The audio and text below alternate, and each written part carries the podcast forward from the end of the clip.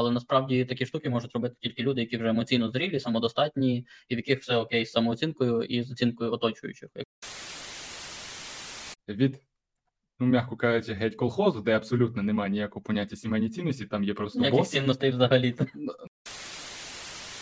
Це ж, в принципі, аналогія, як прийти на завод, 20 років відстояти е, за своїм станком і піти на пенсію.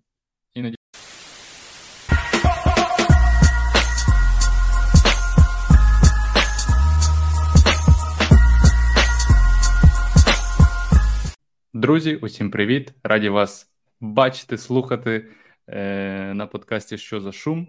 Сьогодні ми хочемо поговорити про таку досить тему не про SEO, а більше щось таке про те, як працює взагалі, як працюють взагалі компанії. Сьогодні ми поговоримо про корпоративну культуру, як взагалі відбуваються якісь процеси в компаніях, такі, що ну, типу допомагають адаптуватися спів, спів, боже мій, працівникам і так далі. Так. Всім привіт. Е, Загалом е, хотілося б поговорити про компанії, цінності і корпоративну культуру. Е, От, зокрема, от є така штука досить цікава, як культура фідбеку. І я за свій досвід роботи зустрічав її не в багатьох компаніях. Як ти вважаєш, наскільки круто, якщо в компанії запроваджена культура фідбеку, коли тобі дають умовно відповідь на твої результати, на твою роботу, там Якщо окей, то кажуть окей, круто. Якщо погано, то кажуть, оце, оце, оце погано, це можна покращити. Тому що є різні думки. Одні люди кажуть, що це, наприклад, б'є по самооцінці, там може негативно впливати на стосунки в колективі, а інші кажуть, що навпаки, це типу хороший поінт для розвитку. Яка твоя думка? Ну, дивись, ці ж фідбеки, взагалі, як будуть збирати і показувати, їх зазвичай показують е, особисто тобі. Тобто, ну, я бачив, звичайно, кейси, коли там збирали інформацію про фідбек людини і показували навіть, хто це писав, е, і що писала ця людина. Мені здається, все-таки тут грає роль краще анонімність, тому що якщо тільки-тільки воно не анонімне, ніхто не напише, який ти там поганий, який ти нехороший, що ти не вмієш робити. А насправді це якраз то в цьому і нюанси зариті. Тобто, окей, те, що добре, і те, що людей треба хвалити, і треба, щоб була похвала, це добре. Я ставлюсь до цього нормально. Це круто, якщо вона взагалі існує. Якщо тебе твій командний гравець, ем, там ТЛ, будь-хто, ну хто хто старший за тебе, оцінює твою роботу, дає тобі якийсь там фідбек у вигляді похвали. Типу, о, круто, ти зробив там достойні результати, ти зробив класну штуку, це дало там нам прибутки. Класно. Е, звичайно, я прихильник фідбеків будь-якого позитивного, негативного. Я хочу, щоб мені говорили, що зі мною окей і що зі мною не окей. І от найбільше цікавить мене те, що не окей. Але кажу, тут все залежить від того, як будуть формувати карту фідбеку. Бо якщо вона анонімна, то там будуть якісь мінімальні, як то сказати, нюанси про тебе. Ну, тобто, хтось хтось Мгм. може щось написати, там, не знаю. Не, не, ну, типу, можна написати, погано ставить там технічне завдання, не до кінця зрозуміло пояснює щось, е, там занадто довго виконує якийсь там пул робіт. Ну, це ж нормальний фідбек. До тебе потім приходить твій менеджер і каже: Слухай, от твоя карточка, скажімо так, тут про тебе пишуть то-то, то-то, то-то. Давай ну, будемо думати, як це покращувати. І тут, і тут класно, бо ти можеш зрозуміти, що з тобою не так, і можеш рухатися в цю сторону і покращувати себе. Взагалі до фідбеку я кажу, ставлюсь дуже позитивно. Тільки от єдине, що я бачив, як анонімні, так і не анонімні. От анонімні мені більше сподобались, бо там було більш правдиво. А, а от не анонімні, ну реально, типу, ну ти хороший, ти все класно, ще щось. До речі, коли збираються такі фідбеки, то треба хоч HR говорити, що це буде. Ви зможете бачити результати своїх колег, а то там мало лі понаписуєш. Ну, я більше прихильник е, прямих фідбеків. Тобто, коли людина, з якою ти працюєш, тобі чесно каже, тут ти, коротше, впоров херню. От, а тут, типу, якраз е, зроблено класно. А якщо ж людина емоційно не зріла, то хтось може тобі написати як анонімно, так і не анонімно.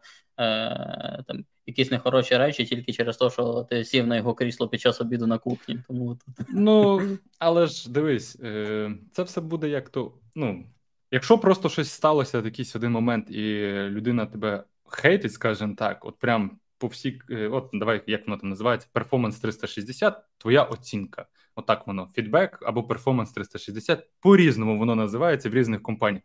Віддать, те, що HR прочитають, так і назвуть. Мені все одно для мене це просто для простої людини. Це оцінка е, працівника. Колег. Так. Колег, так. Ну, фідбек від е, колег. Е, називайте його як хочете. В кожній компанії воно називається по-різному. Е, Так, а що я хотів сказати? До чого я вів це все? Що, типу, це дуже важливо. Ладно, це ми виріжемо. Ні, ми нічого не будемо завирізати. Цей подкаст буде максимально кривим, як завжди. Е, ладно, жартуємо, він у нас шикарний. Е, а як думаєш, от е, є така штука, от там умовно цінності компанії, і мені дуже часто, деколи пишуть HR, вони типу презентують як сильну сторону. От у нас компанія сімейного типу, ми там одна сім'я і так далі. І мене, типу, ця штука трохи насторожує, бо в мене вже є сім'я, я її утримую, утримувати іншу сім'ю я не дуже хочу. От. Я думаю, ну, бачите, ти вже сам практично відповідаєш на це питання. Та. На рахунок От. сімейних цінностей.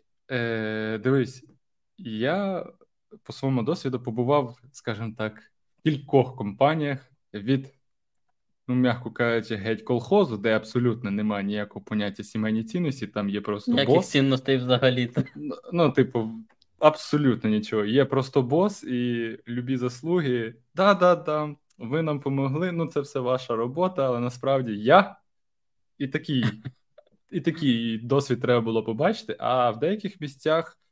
Е, після такої компанії я прийшов, скажімо так, компанію з сімейними цінностями. Я був піздюком, і для мене це, типу, звучало прям круто. Е, Скільки мені там було 20 років, я все це вірив. Ми одна сім'я, в нас одна єдина місія, ціль і так далі. Ми там будемо такими крутими. І коли ти, типу, ну, ще мозгами не доріс, бо мені дуже важко сказати, що в 20 років хтось там мозгами кудись доростає. Типу, ти просто зелений, тільки закінчив університет, вийшов на ринок і люб... ну, ти пішов на любі гроші. То так, я сліпо вірив у ці всі сімейні цінності. Ми одна сім'я, ми одна команда. Вже з часом я зрозумів, що це повна лажа, і мені імпонує компанія, яка абсолютно по-іншому подає свої сімейні цінності. Вони ніколи не напишуть, от навіть зараз, там де я працюю, вони ніколи не пишуть меседж Ми одна сім'я. Вони чітко дають і розділяють, що сім'я у вас там вдома на здоров'я, скільки у вас там людей, діти, жінка це твої справи. А сюди ми прийшли тільки за одним: заробити нам, а ми вам за це заплатимо за те, що ви нам допомагаєте заробляти гроші. Ми просто, типу, як не знаю, коворкінг, який типу, прийшли, команда. команда, і все так. Ми прийшли, заробили гроші і пішли. А перед тим кажу, я попадався в цю всю фемелі ідеологію, назвемо це так. Ну, типу, да, тоді вона на мене працювала, і я б сказав би, що реально вона працює. Вона круто працює, коли ти новачок. Е, І ти ще не вспів попастися на якісь там інфоциганські уловки, бо це окрема компанія, коли класно працює маркетинг компанії. Типа, прийди сюди, заробимо дохіріще грошей. Я ще про це окремо поговоримо зараз.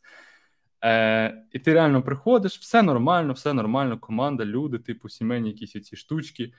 Реально, воно працює. Тільки з часом ти переростаєш це все і розумієш, що, типу, то не сім'я, і воно тобі явно не підходить. Але воно я бачу в деяких компаніях, як осталося. Ну, тобто, як вони його як започаткували, скажімо, цей рух, воно так і далі там існує. Е, Так, я погоджуюся з думкою, що все ж таки позиціонування моя команда воно є якимось сильнішим. Е, сім, Сімейне позиціонування, ну мені особисто воно не імпонує, воно насторожує більше. Е, можливо, це приходить з зрілістю, тому що дійсно там в молодшому віці в нас переймається як щось вау, клас, там всі друзі, всі кінти і так далі. Хоча насправді, якщо колектив перевалює за 400-500, всі друзі не можуть бути взагалі. Мені здається, це нереально, тому що там половина один одного не, не знає. Так. Ось е, тому так, е, сімейні компанії, як правило, думаю, до сотні людей там максимум до 200, там ще може бути е, така атмосфера, де всі всіх знають е, і перетинаються, пересікаються. Плюс таких компаній, таких цінностей, що там е, класно розвинуті горизонтальні зв'язки, і люди між собою швидше комунікують, тобто немає зв'язків через менеджерів і так далі, і тому швидше вирішуються якісь певні таски чи проблеми.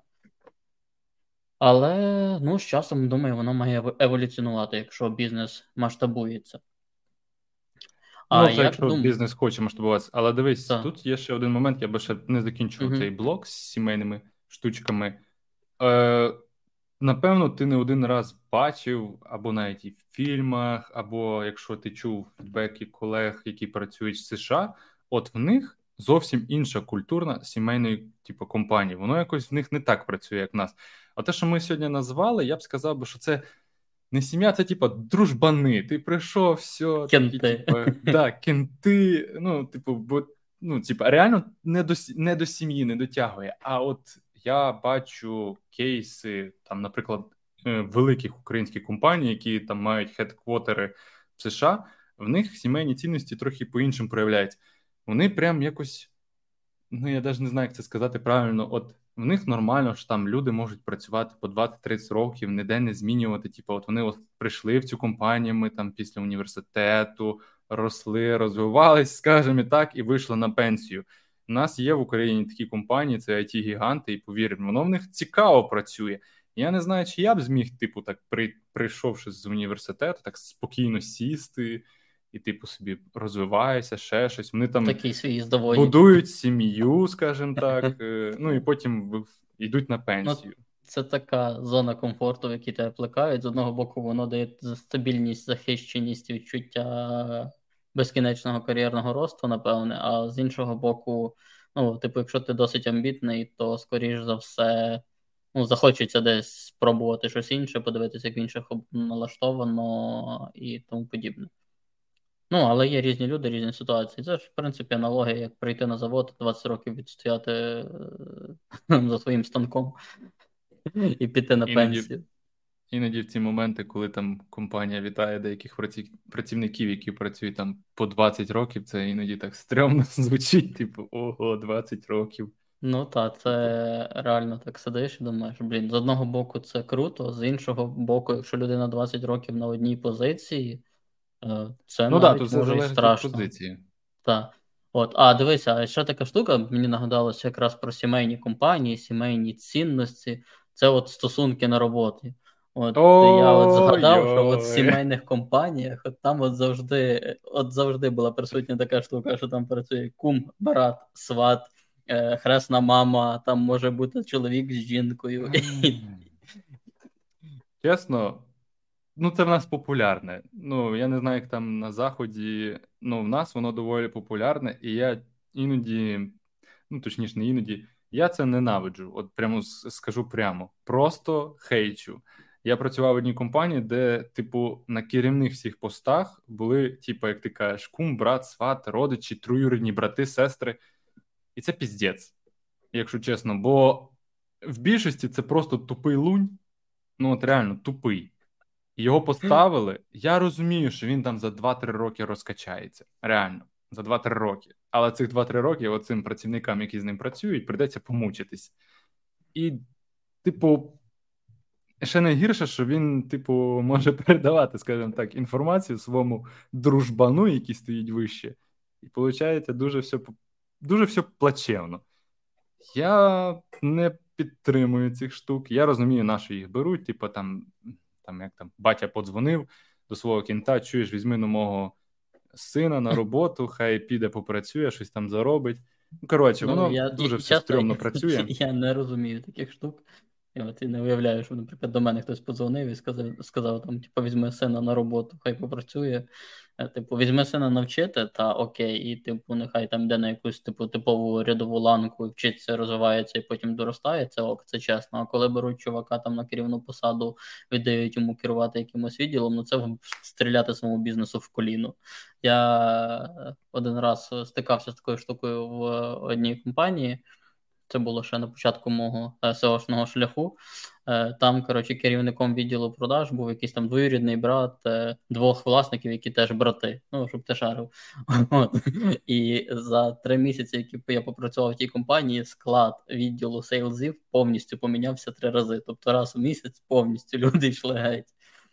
Е, так що... Та я, якщо чесно, навіть успішних історій мало знаю. Типу, постійно говорять про те, якщо ви там два друга чи три друга, неважливо, скільки у вас там починається. Якщо ви неправильно поділили, скажімо так, свої обов'язки, квоти, відсотки в компанії, то більш за все, що воно просто розпадеться. Хтось продасть свою долю, хтось віддасть свою долю, хтось кудись її перекладе. Ну, Типу, да, класно починати всім разом, але як воно далі буде йти, ну це типа важко. Це важко з менеджерити. Ну, тут це, це ж історія як з стосунками. Тобто, у вас має бути якась спільна ціль, до якої ви йдете. Якщо у вас немає тої спільної цілі, ви не знаєте, що ви хочете, то по дорозі ви просто розбіжетеся, бо в кожного появляться якісь свої там бачення, амбіції, погляди, і вони будуть розходитись. Тому і важливо, щоб е, керівники, топ-менеджери вони синхронилися між собою, знали, куди рухаються, як бачать компанію в короткій, в короткій перспективі, в довгій перспективі, і що очікують. І бажано, щоб ці меседжі доносилися якраз до колективу, і воно йшло так красиво зверху вниз до всіх, щоб всі були в одному контексті. Тоді це шикарно працює. Ну да. Головне, щоб не наставляли на керівні посади своїх знайомих, бо це, типу, ужасно. Але це настільки десь воно реально працює. Типу, худо-бідно, але воно працює. Десь воно дуже сильно не працює, воно навіть бісить. Мене, типу, коли назначають, скажімо так, відверто тупу людину або далеко від всього цього, ти казав, що це може впливати на бізнес. Але іноді, от я не знаю, як воно там працює. Можливо, він як трутень сидить, типу, скажімо так, в ноль іде бізнес е, і не заробляє, і не, і і не в мінус і цей трутень сидить на потоці, і і все нормально. Але, типу, він приймає основні рішення, він керує цим всім процесом. Ти йому говориш, що так не можна. Та мене взагалі бісить, коли ти типу приходиш, і керівник е, абсолютно типу, далекий, ти йому щось говориш. і Типу, ти ну як як з ним шукати спільну мову, як з ним про щось домовлятися, про ще щось, якщо він не мислить нормально. Ну так, якщо в людини немає відповідних компетенцій, це коротше гибле діло. Ну, можна пробувати, звісно, вчити, ерудувати, розвивати, але це дуже залежить від конкретної людини і від твого рівня ентузіазму, що тобі воно потрібно. Знаєш, ми тут сидимо і хейтимо оці культурні цінності в компаніях, корпоративні, точніше, цінності в компаніях, і хтось може просто сказати: Окей якщо там те не підходить, ти не підходить, кумсувати не підходить, що для тебе, ну чи для нас, от на ідеальне місце для роботи, скажімо так. Ну, не ідеальне, бо ідеальне місце для роботи це, напевно, своя контора, в якій ти е, керуєш. Про свою контору. Всі, в кого є бізнес, вони точно скажуть тобі, що е, в тебе немає робочого часу. Ти працюєш 24 на 7 7 днів на тиждень. Ось тому. Тут О, і слухай, я якраз розмітити. побачив один TikTok, там сидів е, власник бізнесу. Мені здається, він е, тримає мережу офлайн-магазинів. Ну, щось по типу, як нас близенько, щось таке, mm тільки десь в Києві. Я не пам'ятаю точно ту сітку, як вона називається. І сидить ще один хлопець, Е, і вони говорять про власний бізнес. Типа, що я власний власний бізнес відкрив. Цей хлопець який має сітку магазинів, типу, сидить, мовчить, і той говорить: бізнес це коли ти, типу, собі е, це другий говорить. Це коли ти собі можеш спокійно розслабитися, типу, у тебе є час для ем, там подумати, ти там не сильно переймаєшся, ти там там зайшов на рахунок, подивився, ой, там в мене ще купа грошей. І я спочатку подумав, що це якийсь прикол, ну реально він таке говорить. Ти не там собі маєш вільний час туди-сюди, і він нього питається: це так смішно, дядь, а скільки ти в тиждень працюєш? Ну, той, три три дня в тиждень. Ну, уявляєш, типу, чувак з власним бізнесом три рази в тиждень. А він каже: А я працюю каже, з 5.30 до там 10 чи 11 вечора щодня. І він. Та ти вибрав цей шлях, то неправильно, типу, то тобі, типу, важко. А він каже: Типа, може, ти просто розказуєш, що ти займаєшся бізнесом, але насправді бізнесу тебе як такого і нема, бо ти не робиш. Бо він так і пояснює: бізнес це та штука, де ти будеш реально вкалувати щодня. Там не буде в тебе такого, як як ти прийшов як офісний працівник. Е, Так, тебе немає там умовно фіксованих годин. Дивись, бізнес це така штука, якщо в тебе менеджерський майндсет, е, класні комунікативні скіли, вміння швидко робити висновки своїх помилок, то типу це історія, де ти можеш дійсно потім з часом налаштувати процеси, відделегувати їх людям. Потім у тебе ще мають бути ідеальні математичні скіли, щоб порахувати кому скільки платити, щоб щоб ще самому заробити. І коли ти це все налаштується, ти класно підбереш всі ланки менеджменту працівників і відпустиш там, і будеш з боку тільки проходити там періодично контролювати. Така історія можлива. Але мені здається, що це фантастичні історії успіху, де в реальності на практиці ну таке трапляється вкрай рідко. Здебільшого е, бізнес тримається на одній людині, якщо їй вдається, вдається вийти на той рівень, коли вона вже змогла все делегувати і розслабитися. Е, то це дуже круто. Але, як правило, коли ти починаєш вриватися в цей темп і відходиш, тобі стає скучно. Тобі потрібні нові проекти, бо ти вже привик жити життя з такою швидкістю. Ось тому, ну, типу, тут е, така цікава історія. Мені подобається е, слухати. Е, я от е, якраз дивився інтерв'ю ЦОшника, цей Корей Гюбюр, який займається семантичним семантичним SEO і так далі. Він зараз е, супер-мега популярний. І в нього він він брав участь в одному з подкастів. Е, коротше, десь східних країн, чувак не пам'ятаю. Менше з тим, і він говорив про те, наскільки різниця східний майндсет з відносно західного стосовно відношення до грошей. Що умовно е, азійський підхід це типу е, заробляти більше, а західний жити комфортніше. От, типу, що е, ставлення до фінансів і до їх менеджменту цим і відрізняється. Що, типу, умовно, на заході дуже багато людей, які там можуть заробляти там пару тисяч доларів і жити собі в комфорті, на розслабоні, їздити на ровері, дивитися фільми на Нетфліксі і тому подібне. Тоді як, типу, е, побувавши там на східних seo конференціях, він розказував, що типу там більше людей, які думають, як більше заробляти, куди реінвестувати, як диверсифікувати ті гроші, які проекти розвивати і тому подібне. От, І він е, сказав, що йому цікавіше їздити якраз на східні конференції, бо там більше і шерених знань. От, Мені стало досить цікаво послухати. Я думаю, хм, прикольна ідея, е, власне, е, розвивати таким чином свої проекти, щоб потім їх диверсифікувати, і вони тебе забезпечували в подальшому. Ось і там Корейв якраз проговорився, що в нього є ще бізнес. Там е, він продає машини. Е, вживані в Туреччині. Потім він коротше викупив частку сайту, який продає е, воду, е, чи доставка води, чи якась там вода. Типу, я такий думаю, от, типу, де тим тобі не обов'язково прям е, ставати бізнесменом. Ти можеш інвестувати в якусь частку бізнесу, де люди вже це розвивають, стати якимось там партнером, можливо, закрити якісь там digital моменти. Е, але при такому синтезі може вдатися якраз от такий от баланс утримувати. Знаєш, цікава цікава зв'язка. Він сам, типу, називаємо так, SEO шник, але поліз, скажімо так, в офлайн. Ну, типу, продаж продаж, продаж БУ машин і доставка води. Типу, це ну, взагалі типу, не дуже круто. Як на мене, це дуже круто. І, Я типу, просто от... е, слухав колись е, якихось там бізнесменів українських, і вони говорили, що найбільша помилка людей. Типу, наприклад, він там має якийсь там частково успішний бізнес. Хай буде в Кореї, це, наприклад, він консультант SEO. Оце буде його успішний продукт. І він не вкладає гроші в свій успішний продукт, а лізе туди, там, де він взагалі нічого не розуміє. В даному випадку, наприклад, він поліз в продаж машин і доставку води. Це зовсім інша сфера. І от просто що цікаво, що він не продовжив далі пов'язувати своє життя з SEO. Я не говорю, що він... треба робити аудити ще щось. Він продовжив, а... в нього є своя агенція, тобто він паралельно розвиває агенцію, розвиває Але ж можна паралельно... ж більше грошей. Ну, типу, інвесту... інвестувати а він навпаки, от агенції. Йому якраз задавали це питання: типу, він зменшує кількість клієнтів в агенції, збільшуючи е, рівень заробітку. Шариш? Як, як, Яка логіка підходу? Типу, він зменшує кількість клієнтів, е, але збільшує кількість доходу. Типу, що платіть більше, ми більше часу будемо присвячувати вашим проектам, вони будуть краще рости, ніж типу, ми будемо набирати більше проєктів, щоб мати більше грошей. От яка логіка. І це досить mm-hmm. цікава логіка і досить правильна логіка. Якщо особливо в тебе є підтверджені кейси, ти дійсно вмієш круто робити свою роботу, що не запропонувати людям, яким потрібна твоя робота, дорого купити твій час чи час твоєї команди. Це досить класний підхід. Та це наша основна проблема. Ми не вміємо продавати класно свій час.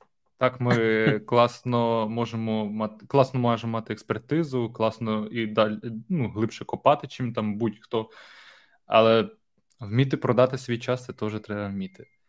Ну, у нас, ну, якщо ми вже так плавно перекотилися в таку тематику, то мені здається, одна з основних проблем це е, рівень знання англійської і рівень скілів презентації. Тобто, ну, взагалі нас ніхто ніколи не вчив щось презентувати. У мене в школі не було презентації, ми могли максимум вийти віршик розказати. От, І в універі у мене теж була та сама. Диви, для презентації, як мінімум, хоча б треба, не знаю, якийсь мінімальний телевізор, комп'ютер, хоч щось, що на чому ти будеш показати. Ти ж ти ж не вийдеш так з карточками чинк, чинк, чинк. Ні, так дивися, з листочками А4. Згадай фільми з штатів там з 90-х років, там там ж теж діти там умовно в школі готували свої проекти, їх там презентували. І там реально були оці от великі листки, які вони перегортали. Тут сам факт, що типу в нас в системі освіти як такої такого скіла не було передбачено, що він типу може бути необхідний. Навпаки, нас сказали, ти що самий мудрий, ти що сам самий цей. От, oh. Типу, задача була тобі не висовуватись, бо якщо ти висунешся, то можеш поїхати в Сибір. Ладно. Освіта і взагалі, типу, ну там початкова освіта, і потім університети. Це мені здається, це окрема тема для подкасту. Те, що вона Ta. В нас не ідеальна і є її куди фіксити, це однозначно. Одне з тих, що ти говорив, це презентаційні скіли, де в нас їх не були. Нема такого поняття. Так само, як оце те, що ти сказав, попробуй висловити свою думку. Це типу критичне мислення, якого в нас теж не було. Має бути мислення, те, що тобі нав'язали і маємо, що маємо. Я а хотів би додати. Ну, sorry, що перебиваю okay. в контексті якраз, от ми говорили компанії, цінності. Е, Є така штука зараз. Е, багато компаній, особливо IT гіганти і вже навіть в агенціях така штука зустрічається, коли вони починають вирощувати собі кадрів. Тобто вони створюють якісь там умовні курси на базі своєї компанії, е, на ці курси приймають людей і потім звідти ж беруть кадри. Як думаєш, це хороша ідея чи погана? Чесно, це офігітельна ідея і виграють з цього обидві сторони: як бізнес, так і там називаємо це студент, чи не тільки студент. Ну ладно, ті курси не тільки студенти йдуть, а вже і старші, так і працівні, майбутні працівники. Чого мені це подобається? Наприклад, е, я вчився на комп'ютерній інженерії і мав би, типу, там добре розуміти embedded, тобто на плюсах писати і так далі. Чим ми займалися 4 роки, ну це важко сказати і, і на що було направлені наші лабораторні роботи, це було ще важче сказати. Ну, типу, освіта, скажімо так, була ну таке. Не, Навіть не плюс-мінус. Я б сказав би в гіршу сторону. Мінус-мінус. Е, да, мінус-мінус. Е, Те, що робить е, оці it гіганти вони відкривають курси, де ну, це не курси, це більше, так сказав би ну там ладно, назвемо їх курсами, щоб всім було зрозуміло. Просто вони в них доволі довго, я бачив, тривають, можуть, типа, півроку, рік. Е, вони беруть е, якусь там, наприклад, базу, хай буде про плюси, ділять на якийсь певний період, півроку. І вони за півроку можуть навчити трейні. Ну, тобто, саму-саму нижчу ланку. Навіть, ну, хай там буде рік але це набагато ти швидше приходиш, ти вчиш профільне, ти не вчиш ніяку іншу лабуду, ти займаєшся чисто тим, що тобі треба в майбутньому для роботи. Плюс, так як це it компанії вони знають, як процесно це все подавати. Тобто, це не виглядає так, як в нас в університеті, типу, є вісім лабораторних, зроби. Ну, типа, ну це ж бред.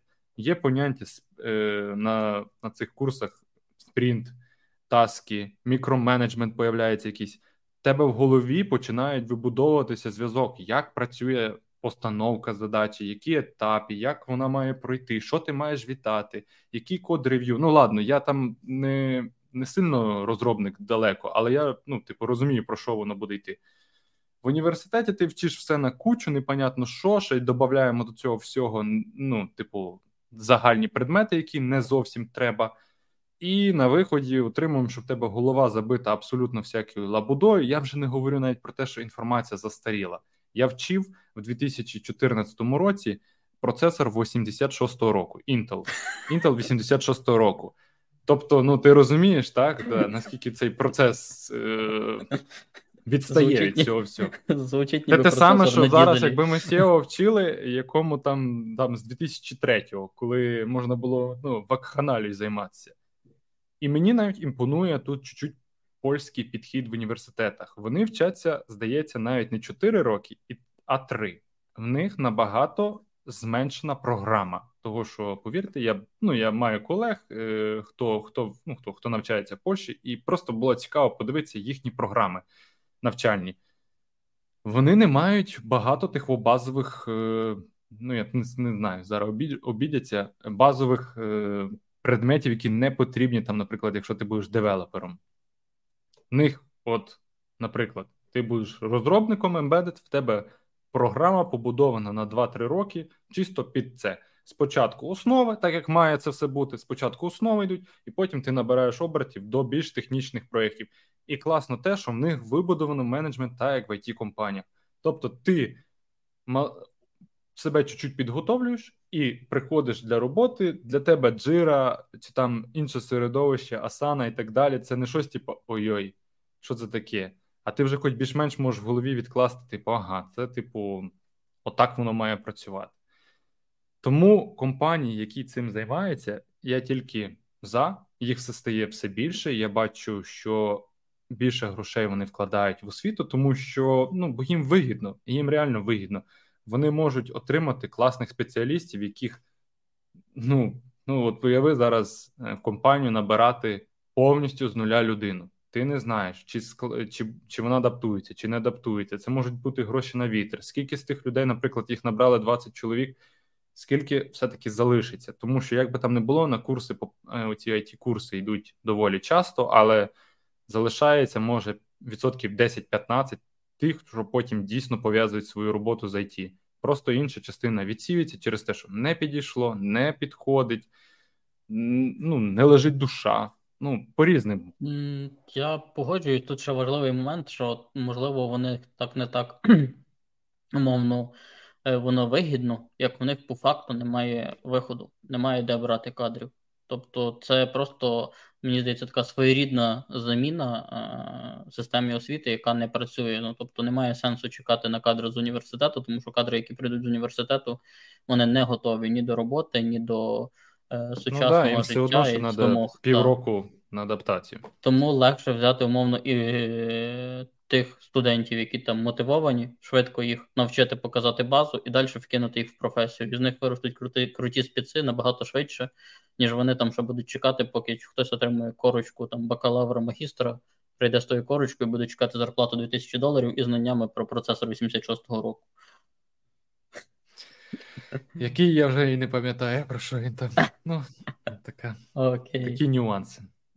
Так, я думаю, в нас вийшла досить класна розмова. Можемо на цьому фіналізувати.